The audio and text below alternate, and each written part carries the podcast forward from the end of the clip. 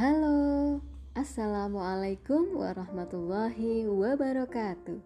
Kembali lagi bersama saya Cica Nabila dalam podcast Cica Sukses. Sahabat muslimah di pembahasan saya di episode sebelumnya saya menyampaikan bahwa sikap sabar atas penyiksaan dan penganiayaan merupakan sunatullah yang tidak akan berubah sepanjang masa dan sepanjang waktu pada setiap orang yang mengemban dakwah, baik dari kalangan nabi, rasul maupun para pengikut mereka. Nah, di episode kali ini saya akan melanjutkan pembahasan tentang hal itu.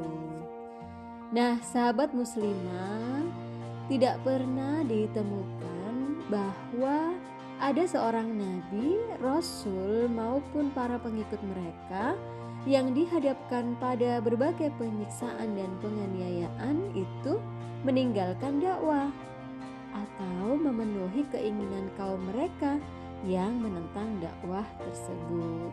Sebab hal itu, kalaupun terjadi, jelas merupakan sebuah penyimpangan dari sunatullah dan sebuah perubahan terhadap kalimat-kalimat Allah.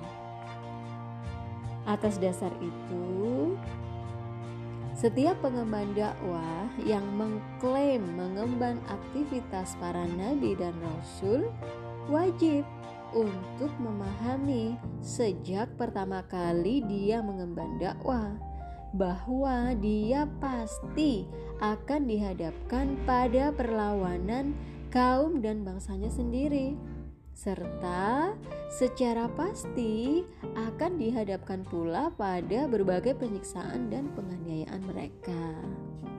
Apabila dia menerima berbagai penyiksaan dan penganiayaan, dia harus menerimanya dengan penuh kesabaran dan ketegaran. Hal itu bisa menjadikan dirinya siap untuk dihadapkan pada segala kemungkinan. Jika dia tidak bersikap sabar atas semua itu, berarti ia tidak benar-benar sedang mengemban dakwah dan tidak memahami berbagai konsekuensi yang seharusnya dia lakukan yang mengakibatkan dirinya terjatuh di tengah jalan dakwah. Walhasil, tidak akan terus dia berada dalam jalan dakwah, kecuali orang yang benar dalam dakwahnya dan memahami berbagai konsekuensi yang seharusnya dia lakukan dalam mengemban dakwah. Hal semacam ini juga merupakan sunatullah yang tidak akan berubah dan berganti. Allah Subhanahu wa taala berfirman di dalam Quran surat Muhammad ayat 31 yang artinya sesungguhnya kami benar-benar akan menguji kalian sampai kami mengetahui orang-orang yang berjihad dan bersabar di antara kalian dan kami menyatakan baik buruknya hal ihwal kalian.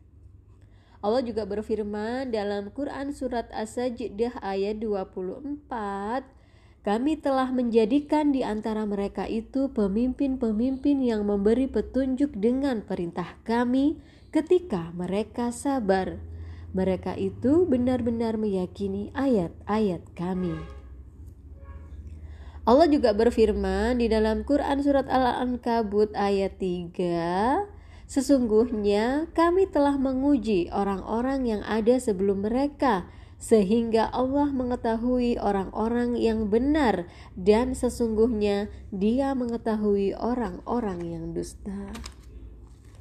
Nah, sahabat muslimah, pada dasarnya uh, mengemban dakwah adalah identik dengan upaya menghancurkan berbagai akidah pemikiran dan hukum kufur yang membelenggu umat manusia, sekaligus menggantinya dengan akidah, pemikiran, dan hukum-hukum Allah.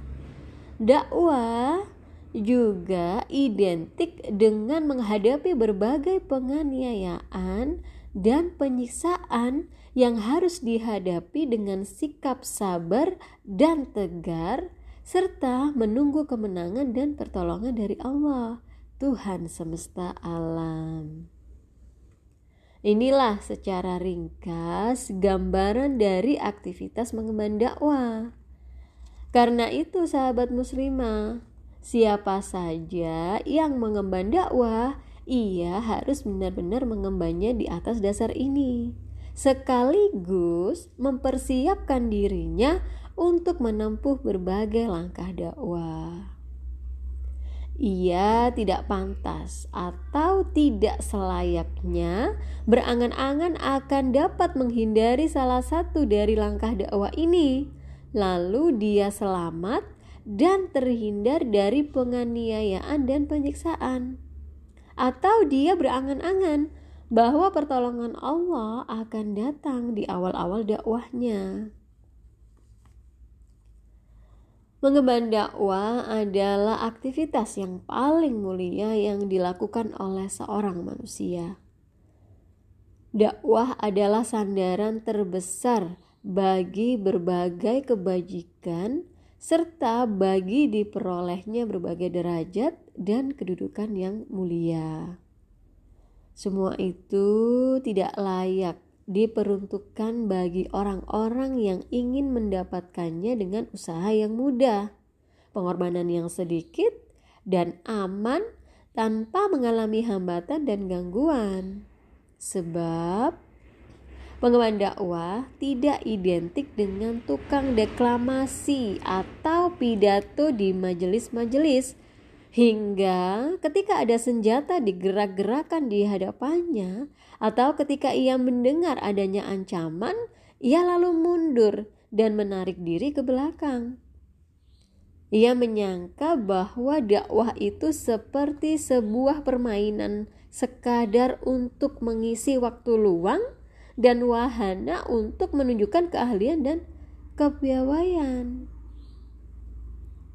Sahabat muslimah, cobaan, bencana, dan penganiayaan adalah dua perkara yang pasti akan dihadapi oleh seseorang dalam upayanya mengemban dakwah. Begitu pula kesabaran dan ketegaran adalah dua perkara yang juga secara pasti harus ada pada setiap pengemban dakwah. Setiap kali pengemban dakwah bersikap ikhlas, rajin, dan sungguh-sungguh dalam mengemban dakwah, setiap kali cobaan, bencana, dan penganiayaan semakin keras dialaminya, dan setiap ha, uh, setiap kali hal itu semakin menuntut dan ketegaran.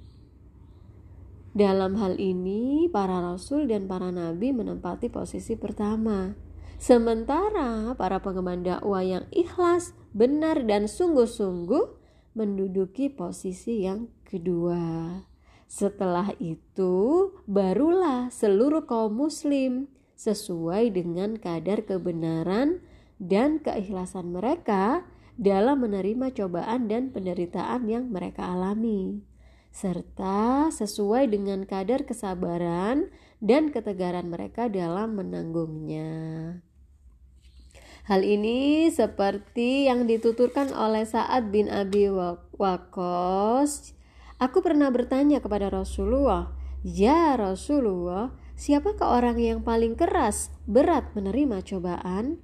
Beliau menjawab, "Mereka adalah para nabi, lalu orang-orang solih, dan kemudian orang-orang yang seperti mereka." Seseorang diuji berdasarkan kadar agamanya. Apabila ia teguh dalam agamanya, cobaan baginya akan ditambah. Apabila ia lemah dalam agamanya, cobaannya akan diperingan. Cobaan itu akan selalu dialami oleh seorang hamba sampai ia hidup di atas bumi ini dengan tidak memiliki satu dosa kesalahan pun. Hadis riwayat An-Nasai, Ahmad, Ibnu Majah, Ibnu Hibban, Ad-Darimi, Al-Hakim, dan At-Tirmidzi. Maka sahabat muslimah dengan demikian setiap muslim terutama para pengemban dakwah hendaknya memperhatikan dirinya masing-masing. Apabila ia ditimpa cobaan yang berat, hendaknya ia memuji Allah. Apabila ia tidak ditimpa cobaan yang berat atau hanya ditimpa cobaan yang ringan saja, hendaknya ia menyadari bahwa kadar agamanya lemah. Karena itu, ia harus segera memperkuatnya dengan menegakkan berbagai kewajiban, memperbanyak ketaatan, serta memperbaiki langkah hidupnya. Sebaliknya, ia tidak boleh menipu diri dengan melakukan justifikasi dan penakwilan yang merusak. Sebab timbangan amal kebajikan pada hari kiamat nanti tidak akan menjadi berat dengan tindakan yang semacam itu. Bahkan sebaliknya, tindakan demikian boleh jadi akan mengurangi dan meringankan timbangan amal kebajikannya. Karena Justifikasi dan penakwilan akan menghalangi upaya dirinya untuk berpegang erat dengan kebenaran dan bersikap teguh di dalamnya. Jelas hal semacam ini terkategori sebagai kemaksiatan dan perbuatan dosa. Nah, sahabat muslimah, untuk episode kali ini saya cukupkan sampai di sini. Kita akan melanjutkan di episode yang berikutnya. Billahi taufiq walidayah. Wassalamualaikum warahmatullahi wabarakatuh.